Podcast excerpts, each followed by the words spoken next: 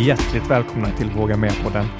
Podden för dig som älskar att aktivera det inre modet och utvecklas både fysiskt och mentalt. Med mig, Mikael Wigerud. Och med mig, Benjamin Fonschmuck. När vi pratar hållbarhet så tänker de flesta kanske på miljön. Men vad är en hållbar miljö om det inte är hållbara människor? Idag har vi förmånen att ha en författare, inspiratör, coach som verkligen tar det här med hållbarhet kring livet till högsta prioriteringen. Hon har släppt sin bok Hållbar hjärna med mindfulness. Och är en röst i Sverige för en positiv förändring. Och kanske har det inte funnits någon tid då vi behöver kunskap och inspiration i det här ämnet än någonsin. Så varmt välkommen till Våga Mera-studion, Margaretha Öström. Vilket välkomnande! Tack! Välkommen! Superhärligt att ha dig med i podden. Tack snälla! Jag måste få fråga det här med ett hållbart inre. Är det någonting man föds med?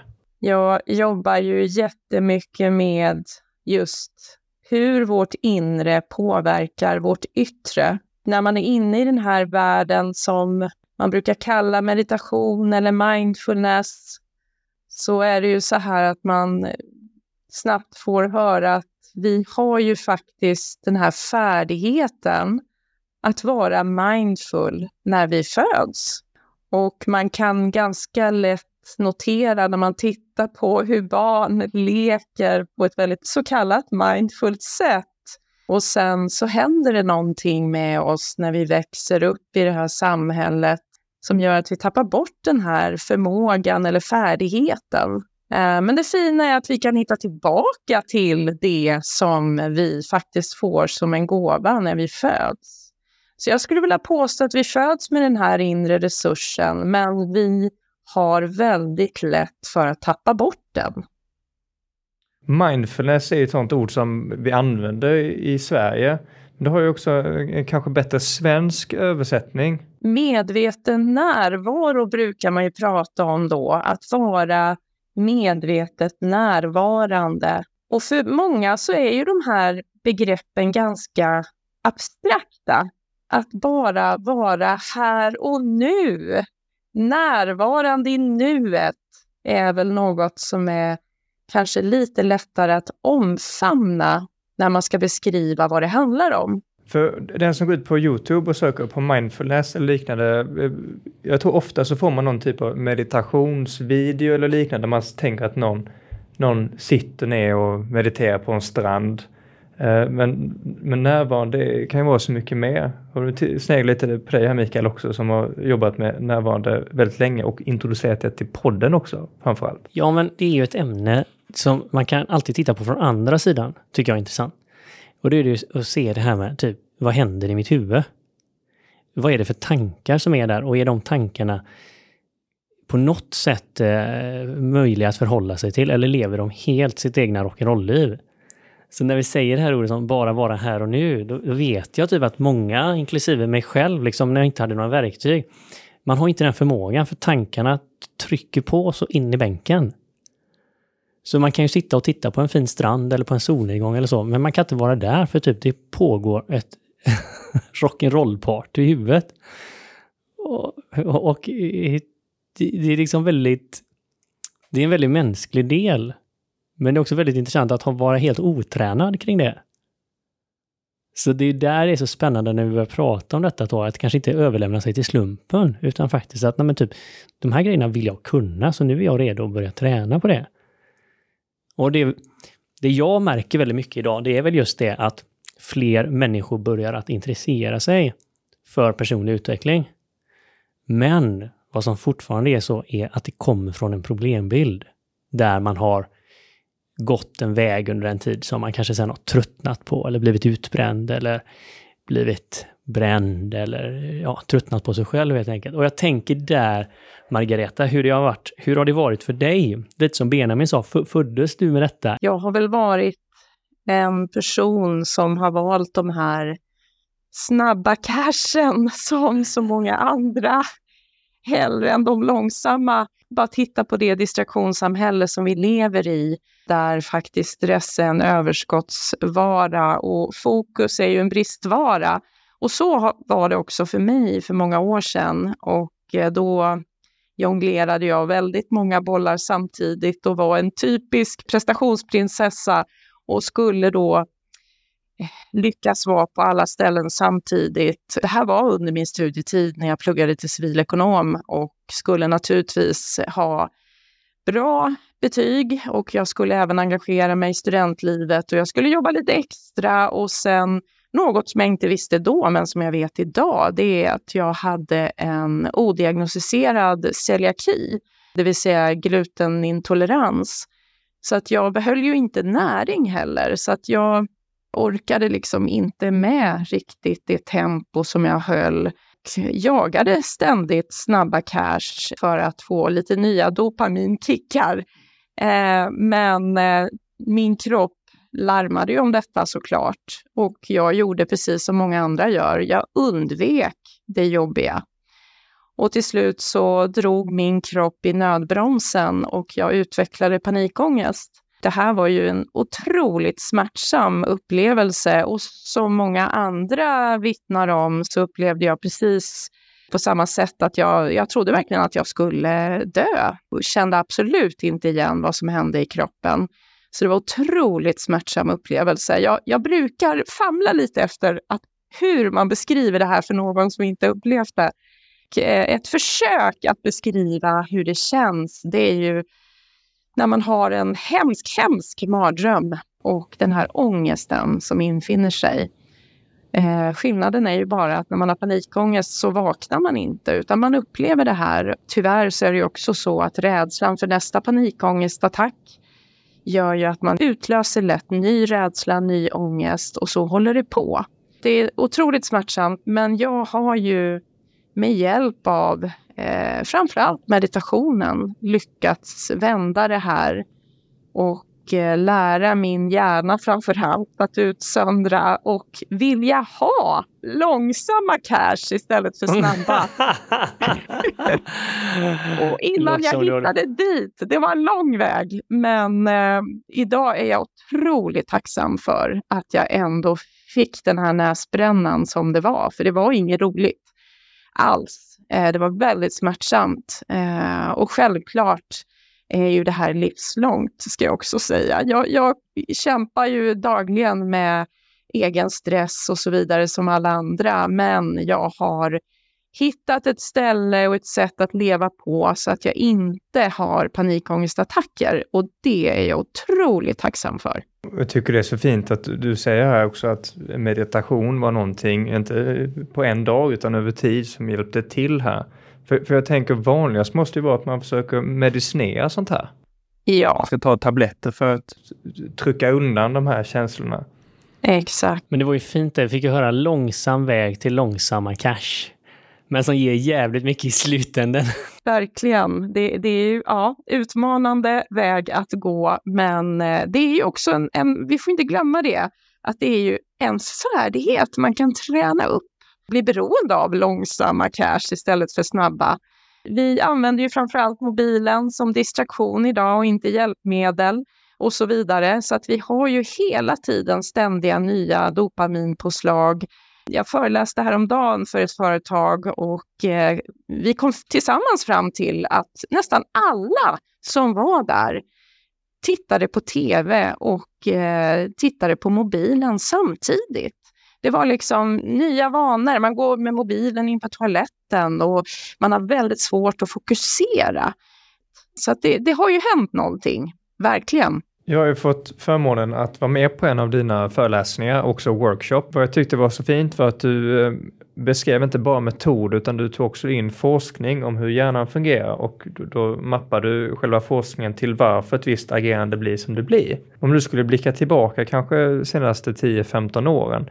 Ser du att det blivit någon större förändring på människor och deras stress? Ja, tyvärr. Idag så har man ju till och med talat om att vi kanske har en ny diagnos. Jag vet att det finns en känd psykiatriker i USA som som har skrivit mycket om det här, som pratar om vi har ju ADT och vi har ADD, och ADD är ju genetiskt, men ADT att man faktiskt kan på grund av den miljö vi lever i utveckla någonting som inte har med en genetisk betingning att göra utan snarare vår miljö. Som gör att vi har svårare att fokusera, vi agerar mer utifrån den reflexmässiga autopiloten, på känsla, på impuls. Och det får ju med sig att vi är mer kortsiktiga än någonsin. Och vi vet ju att vi och vår hjärna har mycket lättare för att se och agera på kortsiktiga vinster. Och mycket svårare att se de långsiktiga förlusterna. Så det är väl ett grundskäl till varför det är svårt att agera hållbart idag generellt. Det är därför sådana här samtal blir så viktiga, och jag ska säga, jag tycker det är läskigt att det går åt detta hållet. För man tänker att man som mänsklighet borde hela tiden bli lite bättre. Men så blir det nästan att vi blir mer bakåtsträvande. Att man ser att äter jag bananen idag så är det jättebra, istället för att jag kan plantera och få ett bananträd istället. Ja, exakt. Och någonting som vi behöver hela tiden lära oss att förhålla oss till, det är ju att hjärnan är partisk mot det negativa som en grundinställning, en defaultinställning. Hotresponsen har ju alltid företräde för vår överlevnads skull, och det gör ju att vi tillskriver ju negativ information före positiv, och vi tillskriver det negativa mer värde så att säga. Vi har ju fler negativa känslor i vårt känsloregister, och de negativa känslorna kvarstår längre. Och det är svårt på ren vilja att tänka sig ur en negativ känsla som till exempel stress, oro, nervositet, rädsla. Och sen har vi ju då positiva känslor, de är färre och de är mer flyktiga. Och det är ju för att skydda oss. Vad menar du med en flyktig positiv känsla? Negativa känslor har ju tyvärr tendens att fastna starkare. Och man brukar ju prata om att hjärnan är lite som teflon när vi får höra positiva saker. Det bara rinner av en. Tänk när ni får positiv feedback till. Ja, sluta nu. Det blir jobbigt ju.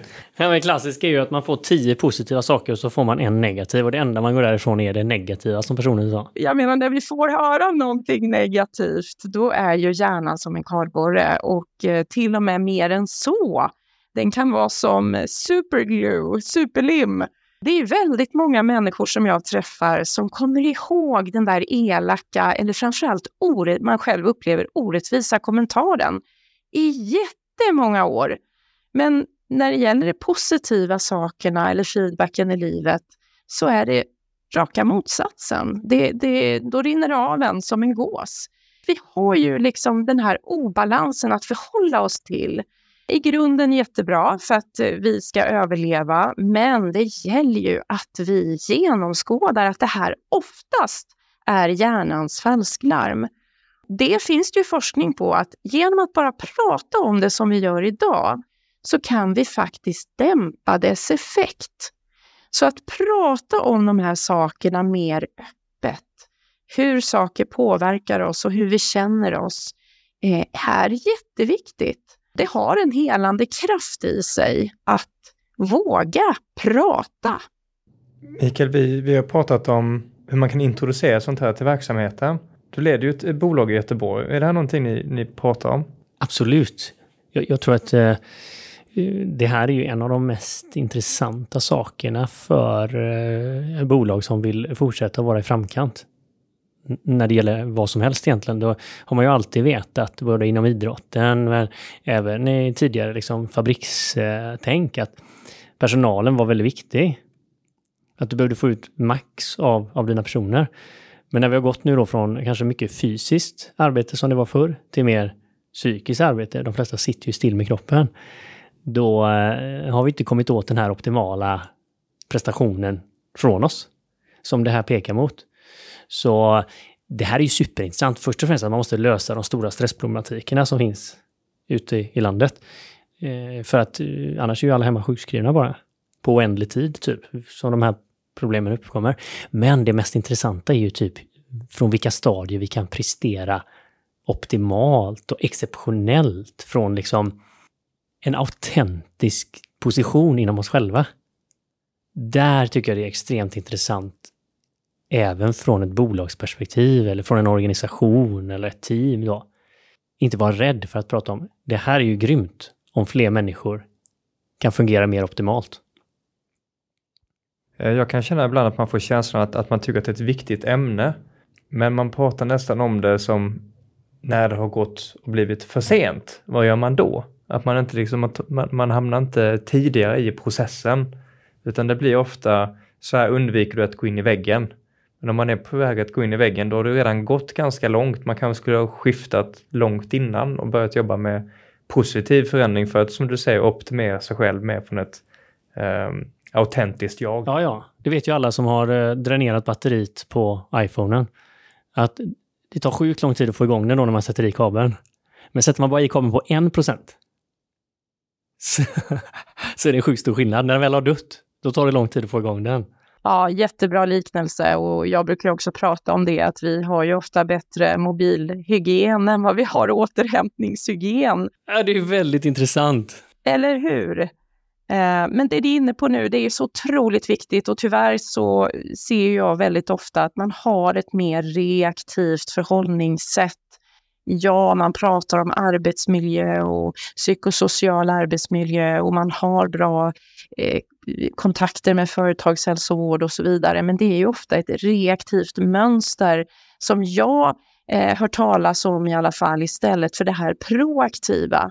Jag var på ett företag häromdagen och pratade bland annat om det här med hur hjärnan fungerar och vårt inre fungerar och hur det påverkar vårt yttre.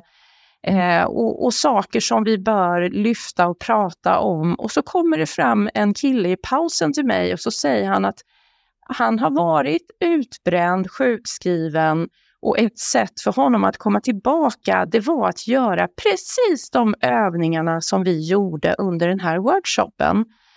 Och det är precis den där reaktionen som gör mig både glad och ledsen. Dels för att han har i alla fall fått upp ögonen för hur han ska förhålla sig till det här framåt. Men ingen annan har fått det. Det ska ju inte behöva vara så att man går för långt i det här och blir sjukskriven innan man får redskap för hur man ska hantera sitt liv. Det här är ju livskunskap. Så vi behöver ju verkligen bli mer medvetna om vad det är som påverkar oss och hur vi kan bli mer hållbara och få in det mer proaktiva arbetet kring de här frågorna. Jätteviktigt. Vad är det du brukar börja och lära ut där, Margaretha, när det är dags för en? Man är redo att ta tag i någon förändring, och som den här killen som hade börjat, eller? Brukar ju väldigt ofta komma tillbaka till att prata om de 4 S:en. Att man faktiskt pratar om att komma till lite djupare självinsikt. Många gånger så har vi lite koll på oss själva, vi har kunskap, men vi har inte riktigt kommit till den här djupare insikten. Och vi agerar ju sällan på kunskap, utan vi agerar ju på egen insikt. Så att vi behöver komma djupare i oss själva. Men också självmedvetenhet, det är väl det andra S-et. Att verkligen få syn på tankar, känslor, reflexer, impulser som hela tiden styr oss. Ofta på ett omedvetet plan. Och till exempel det här som vi pratar om nu, genomskåda hjärnans falsklarm. Vad är det som styr mig? Och ofta är vi ju inne i vår reflexmässiga autopilot och bara agerar utan att reflektera. Och när vi sedan har kommit lite djupare i oss själva och fått syn på att vi kanske har massa negativa orostankar, så handlar det också om självreglering naturligtvis. Att träna upp sin egen broms, att träna upp hjärnans broms så att vi kan reglera. Och det handlar ju jättemycket om arbetslivet i stort, eftersom vi ofta jobbar ganska så flexibelt idag efter pandemin. Det är många som får styra sin arbetstid och var man arbetar och så vidare. Men den här flexibiliteten gör ju att det är många som hamnar i att det är svårt att sätta gräns för arbetet. Om man nu sitter hemma och jobbar till exempel, hur ska jag då sätta gräns för när min arbetsdag är slut och så vidare. Så att självreglering blir också jätteviktigt. Och det sista S-et är självmedkänsla. Att faktiskt vara snäll mot sig själv. Och ett sätt att vara snäll mot sig själv, det är ju faktiskt att tillämpa självreglering och sätta gräns för jobb och fritid till exempel. Okej, så vi hade självinsikt, självmedvetenhet, självreglering och självmedkänsla. Det är väldigt mycket själv i det här. Det låter som att man blir egoistisk i detta. Ja, det är en reflektion som jag har fått när jag har nämnt de här. Så det är jag van vid. Det fina är ju när man börjar odla till exempel självmedkänsla eller för den delen självmedvetenhet. När man börjar få koll på sitt eget inre så är det oftast mycket lättare att släppa in någon annan. Någonting som vi vet i det här distraktionssamhället som vi lever i, när vi är då i det här reaktiva, det är ju att vi tappar vår empatiska förmåga. Och det har ju med överlevnad att göra. Vi ska bli mer självcentrerade när vi är stressade för vår egen överlevnads skull återigen, för att hantera ett eventuellt hot. Men genom att bli mer medveten och trygg i sig själv så föder det också en förmåga att kunna öppna upp mer empatiskt för sin omgivning. Så att det här självcentrerade, det handlar inte om egoism, utan det handlar om att man faktiskt kan öppna upp och få ett större helhetsperspektiv på sin omvärld. Och när man har jobbat med sig själv har man mycket lättare för att förstå andra och att nå samarbete med andra på ett empatiskt sätt. Ja, man känner sig inspirerad redan nu. Ja. Vad brukar du tycka är en bra start för att initiera ett momentum eller komma igång med en teknik eller en praktik? Ja, om vi börjar med självmedkänsla, för att det är många som tycker att det är också ett lite sluffigt begrepp. Ja, det blir ju lätt lite sådana här stora som kanske många känner, det här är svårt för mig att ta till mig, och det låter som buzzwords och nya management bullshit, och man kan ju säga mycket sånt raljerande om man är på det humöret. Och det är ju lättare att vara skeptisk än att omfamna sånt här med öppna armar. Ja, exakt. Så länge man inte har kaschat, för då omfamnar man precis allt. Men man vill ju nå ut till alla innan det händer. Exakt. Om man vill landa in i saker som verkligen har med vår långsiktiga hållbarhet att göra, så handlar det ju ofta om att komma till reflektion. Prioritera tid för reflektion under till exempel arbetsdagen har ju visat sig ge 10 gånger ökad sannolikhet för att vi ska känna oss återhämtade. Att använda då positiva, stärkande reflektionsfrågor kan ju då dämpa vår hjärnas negativitetsbias som vi pratade om innan. Det vill säga att hjärnan är partisk mot det negativa, när vi bara ser problem och inte möjligheter. Att bara landa in regelbundet i att bara lyssna till sig själv och svara på frågan, vad är jag tacksam för just nu? Eller vad har gått bra idag? Det här med självmedkänsla som kan låta lite fluffigt, det handlar ju egentligen bara om att vara snäll mot sig själv. Att agera mot sig själv som man skulle agera mot en vän. Och då finns det ju en magisk fråga på temat självmedkänsla som är, vad behöver jag just nu? Och ge sig själv det. Så den här regelbundna reflektionen som kan ge oss 10 gånger ökad sannolikhet för att vi ska känna oss återhämtade. Att bara ställa sig sådana frågor som, vad är jag tacksam för just nu? Vad har gått bra idag? Och vad behöver jag just nu? Och ge sig själv det. Ja, frågan hade kommit till, vad behöver jag just nu? För jag tänker att man kan motivera att jag behöver ha en glass just nu. Eller jag behöver ha det här sockret just nu. Eller jag behöver sitta och kolla på den här serien just nu. Mm. Men om man sätter det lite i ett annat perspektiv så tänker jag så här. Om jag hade kollat på mig själv som jag hade kollat på en god vän. Som är trött. Eller som är... Då hade jag kanske inte sagt till min goda vän. Du behöver äta en stor påse chips just nu. Det är vad du behöver. Utan tvärtom, du behöver nog gå en promenad och få lite frisk luft. Och jag tycker det är extra intressant med just det här med självmedkänsla. För det har ju till och med förvånat forskarna att det här har seglat upp som en av de inre resurserna som är viktigast för att vi ska vara hållbara. Och som sagt, det innebär ju att vara snäll mot sig själv. Men jag vill också säga att det handlar inte om att vara eftergiven. Utan enbart ge sig själv det man behöver. Och som du sa, man talar till sig själv på samma sätt som man skulle tala till en vän man håller kär. Och de jag känner som har hög självmedkänsla, de har ofta ett starkt inre driv. De vet vad de vill. Självmedkänsla är ju en styrka, inte en svaghet. Och den kan verkligen kopplas till ett långsiktigt hållbart självledarskap. Där man till exempel klarar att hålla balans mellan krav och resurser. Man klarar att sätta en gräns för när man jobbar. Och också hålla den gränsen. Inom forskningen så pratar man om gränssättning och gränskontroll.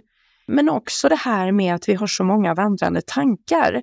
För vi kan ju fysiskt lämna jobbet, men vi är ändå där mentalt. Att släppa tankarna på jobbet har vi också lättare för när vi odlar en god självmedkänsla. Och det ger som sagt mer återhämtning. Både direkt via att vi släpper tankarna på jobbet, men också indirekt via de andra faktorerna med gränssättning och gränskontroll. Så att det här är ju någonting som är otroligt viktigt för oss människor. Och om man vill börja det här nu, då är det just är det frågorna du tycker som är en effektiv start? Ja, och vill man ta det här lite djupare så finns det en liten kom ihåg-modell som jag brukar prata om. Och det är ju RAIN-modellen och det kanske ni har talas om. Alltså RAIN, regn på engelska. Och den första bokstaven står för recognize. Att man bara upptäcker och känner efter. Vad känner jag? Vad tänker jag? Om vi känner oss till exempel stressade och pressade så är vi ju ett negativt tillstånd. Och vi behöver först bara upptäcka vad det är som pågår. Och sen har vi A1, allow, att tillåta. Tillåta det som pågår att vara där. Och inte bara trycka undan det eller undvika det så som jag gjorde för många år sedan. Så att min kropp till slut fick liksom dra i nödbromsen. Att undvika saker funkar jättebra kortsiktigt men inte långsiktigt. Det är ungefär som att trycka ner en stor badboll under vattenytan. Ju mer vi trycker ner den här bollen desto med större kraft kommer bollen, ofta då en negativ känsla, studsa tillbaka. Och det är fantastiskt svårt att hålla balansen på den bollen också. Absolut. Men att bara tillåta känslan och tanken att vara där. Och sen vara lite nyfiken också på det som pågår. I den här RAIN-modellen står för investigate. Undersök, var lite nyfiken på det här som pågår. Och se det inte som något hotfullt. Utan bara bli betraktaren av det som pågår. Och den här sista ämnet i modellen, nurture, att vårda. Och då kommer vi in på det här med att ge sig själv vad man behöver i den stunden man befinner sig i. Ställ dig själv frågan, vad behöver jag allra mest just nu? Och ge sig själv det, om det är möjligt. Så att det är ett sätt att jobba med självmedkänsla med hjälp av den här RAIN-modellen. Ja, men då har vi fått några frågor att ställa oss själva. Och någonting som är återkommande i samtalet är just den här återhämtningstiden. Just för att ha ett hållbart inre. Att man får tid att vila ut. Men åter återhämtningstid. Ibland kan jag tänka att ja, men det är väldigt återhämtande att ligga och kolla på YouTube innan jag går och lägger mig. Men det känns ibland som att jag vaknar tröttare än vad jag var när jag gick och la mig. Vad är återhämtningstid för dig, Margaretha? Ja, nej men det första som jag vill säga det är ju att vi behöver höja statusen på återhämtning. Och som vi sa tidigare, att vi behöver lägga oss själva på laddning precis som vi gör med våra mobiler. Det är egentligen ganska otroligt att vi har bättre mobilhygien än vad vi har återhämtningshygien. Varje gång jag träffar folk som har kommit in i en mer negativ spiral så märker man ju vid press och stress att det första som ryker det är ju återhämtningen och framförallt pauserna. Och det är ju verkligen en usel strategi och där tror jag att det är bra att tänka att hjärnan funkar ju som vilken muskel som helst. Är man van vid att träna till exempel så skulle man ju aldrig få för sig gå styrketräna på gymmet och köra alla repetitioner på en gång. 100 repetitioner av biceps. Vi vet ju att det funkar inte. Vi behöver den här pausen. Vi behöver köra i olika sätt. Och precis så funkar ju hjärnan vid arbete. Så tänker man på hjärnan som en muskel så är det lite lättare för att förstå att vi behöver pauser. Och sen någonting som händer också när vi försöker pressa, fortsätta jobba utan paus. Då smalnar ju vårt perspektiv av, vi får ju lite tunnelseende. Och tar vi bara en liten kort paus så breddar vi tillbaka perspektivet igen. Och då brukar man ju prata om att det sker en så kallad nyorientering i uppgiften. Så vi får tillbaka ett helhetsperspektiv. Och jag brukar säga att det är lite som att trycka på omstartknappen av datorn. Ni vet när man ringer IT-support av datastrul. Första rekommendationen är att starta om datorn. Och vår hjärna funkar lite på samma sätt. Att pausa är som att trycka på hjärnans omstartknapp. Allting går lättare när vi har pausat lite. Och ja, vi behöver det oftare än vad vi tror. Som yngre, när jag pluggade som mest, så tränade jag också. Tog det dig mycket mer än vad jag tränar idag.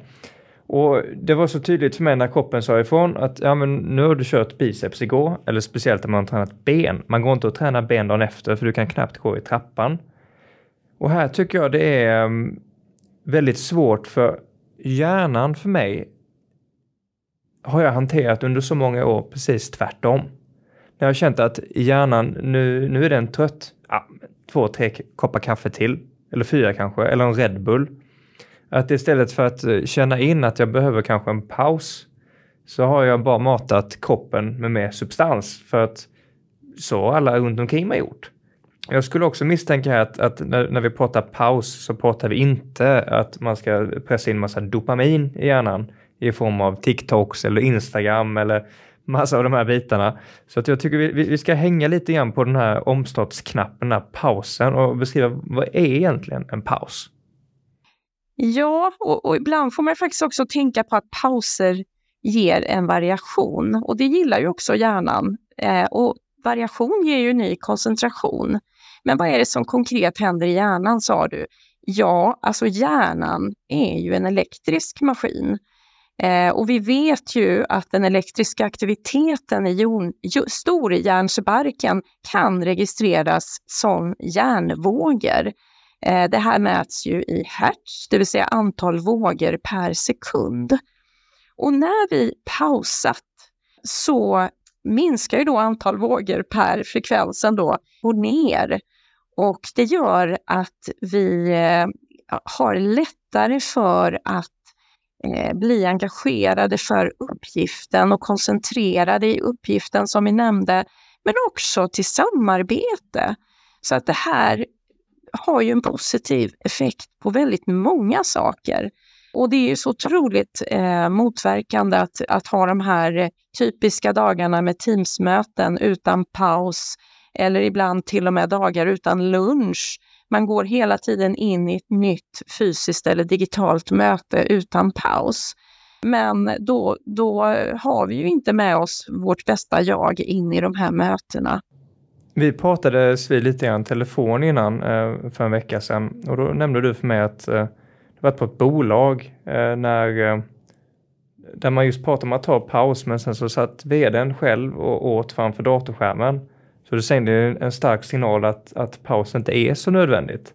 Mm. Hur kan man som kanske anställd eller om man jobbar som konsult eller whatever våga ta en paus och våga höja det utan att få en stämpel att man är en slacker eller liknande? Ja, de strategierna som jag har märkt fungerar bra, det är ju faktiskt att man ändå får lite mer kunskap om hur till exempel hjärnan fungerar. Vi blir mer produktiva, vi blir mer effektiva när vi får våra pauser. Men sen ska vi också lägga till att precis där jag själv var för några år sedan och jag kände ett obehag inför att ta paus. När jag kände mig riktigt stressad och pressad.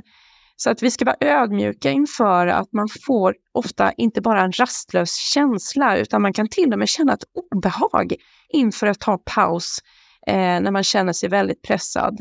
Jag har en favoritstudie som jag brukar hänvisa till på det temat. Och då var det ju ett gäng män och kvinnor som fick sitta och ta paus. Och fick bara vara liksom ensamma med sina egna tankar. De hade inga mobiler eller något liknande. Och de skulle pausa mellan 6 och 15 minuter. Och de hade en sak de fick ta till om de ville. Och det var att ge sig själva en elektrisk stöt. Och det låter ju helt galet, men ni som vet vilket distraktionssamhälle vi lever i och vilka snabba cash vi hela tiden vill ha. Vi konsumerar ju distraktioner. Ni gissar säkert utfallet i den här studien. Och det visar sig att hälften av alla män och en tredjedel av alla kvinnor valde att ge sig själva en elstöt. För det var för outhärdligt att sitta och bara pausa med sina tankar. Det här obehaget ska man också ta på allvar. Om man upplever ett starkt obehag så vet vi ju att det är då man behöver pausa som allra mest. För då går ju hjärnan och förmodligen hela kroppen på tomgång. Ge sig själv smärta istället för att ta en paus. Och jag tänkte vi rundar av lite här med att säga vad är en bra paus enligt kanske forskning och så? Den bästa pausen är ju den utan distraktioner. Att bara faktiskt få vara här och nu. Bara låta tankarna få vandra fritt och komma ifrån skärmar och liknande saker. En paus ute i naturen, en snabb promenad eller varför inte en kort meditation. Ja, men och typ kliva in i det modet. Ni var inne lite grann på det nu om man har en vd eller en chef som visar något helt annat. Hur ska man våga vara den där mönsterbrytaren som då faktiskt vet att det är bra med en paus för alla, inklusive mig själv. Och det tänker jag väl någonting som vi verkligen kan rusta med alla som lyssnar på det här avsnittet. Att först liksom prioritera det här för dig själv. Det är bra för alla. Alltså det finns inget negativt.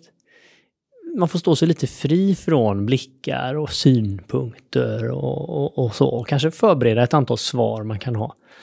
Men sen blev jag så himla inspirerad också, Margaretha. Jag läste där i Nacka magasin om dig. Det var så roligt skratt, sån igenkännhetsfaktor. För att vi kan ju också vara den där nudgaren. Alltså den som pekar någon eller hjälper någon eller sätter något i handen i en riktning för detta.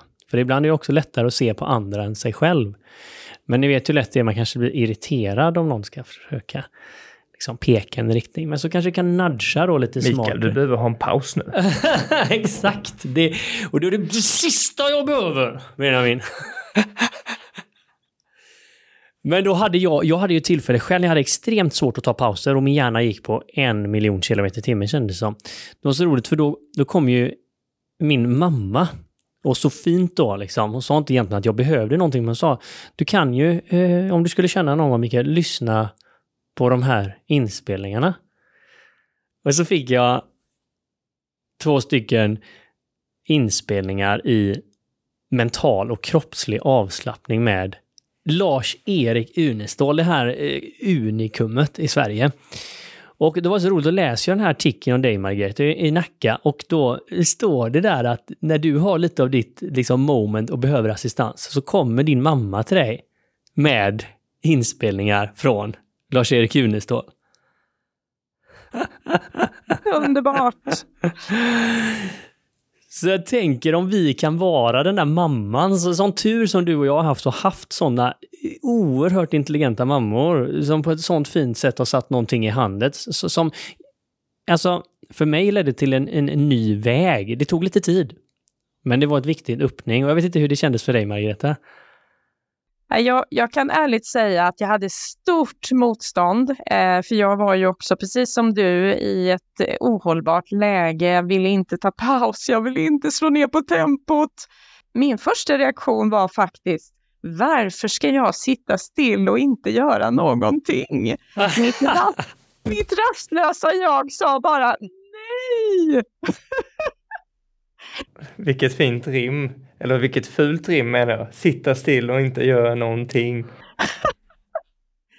Ja, men tänk vad fel jag hade och vad rätt min mamma hade. Och helt underbart att du har varit i händerna på din kloka mamma också, som har guidat dig. Precis som min mamma guidade mig i den riktningen. Jag är henne evigt tacksam idag. Verkligen. Ja, så vackert. Så det är någonting vi ska ta med oss när vi kliver ut i livet. Det är väl om vi kan vara det både mot oss själva, men också om vi på något sätt kan vara det mot människor runt omkring oss. Mm. Och det är så fint att båda två blev guidade här. Och det är någonting du har tagit vidare. Att guida andra också, Margaretha. Och du har ju släppt en bok här. Hållbar hjärna med mindfulness. Och om man är intresserad av denna, vad är hisspitchen? Ja, det är ju tillbaka till där vi började egentligen. Hisspitchen är ju att hellre långsamma än snabba cash. Vill du ha en inre ekonomi i hållbar balans, så välj långsamma cash. Och det är ju egentligen det vi tränar när vi mediterar. Och vi förstärker de nätverken i hjärnan som har med vårt långsiktiga perspektiv att göra. Vi tränar till exempel hjärnans broms. Så att vi kan hitta den här gränssättningen mellan jobb och fritid som vi pratade om innan. Och att agera på saker som är långsiktigt bra för oss och inte bara de här kortsiktiga vinsterna. Ja, långsam dopaminutsöndring, det är faktiskt någonting vi kan också bli beroende av och träna upp den förmågan. Så jag säger igen, hellre långsamma än snabba cash. Om man känner nu att det här är verkligen något för mig, var hittar man den här boken och var hittar man mer om dig, Margaretha? Ja, boken kan man i normala fall köpa på Adlibris och Bokus och allt vad det heter. Men den är slutsåld och jag kommer komma med en ny utgåva nästa år. Så tyvärr, här får vi vänta lite innan vi kan köpa den. Men annars så hittar ni också mitt företag som heter leadinginsight.se, så hittar ni mer om mig och lite artiklar om man vill läsa mer finns på hemsidan också. Och då är det Leading Insight också som man använder. Man skulle vilja boka in dig för ett event eller man känner att det behövs lite coaching för vår personalgrupp eller chefsgrupp. Ni är varmt välkomna och kika på hemsidan. Stort tack till dig som lyssnar, som hjälper Våga Mera-podden att växa och nå ut via de sociala kanalerna. Vi har ingenting utan er lyssnare och både från mig och från Mikael så skickar vi ett stort Våga Mera, så hörs vi igen i lurarna nästa avsnitt.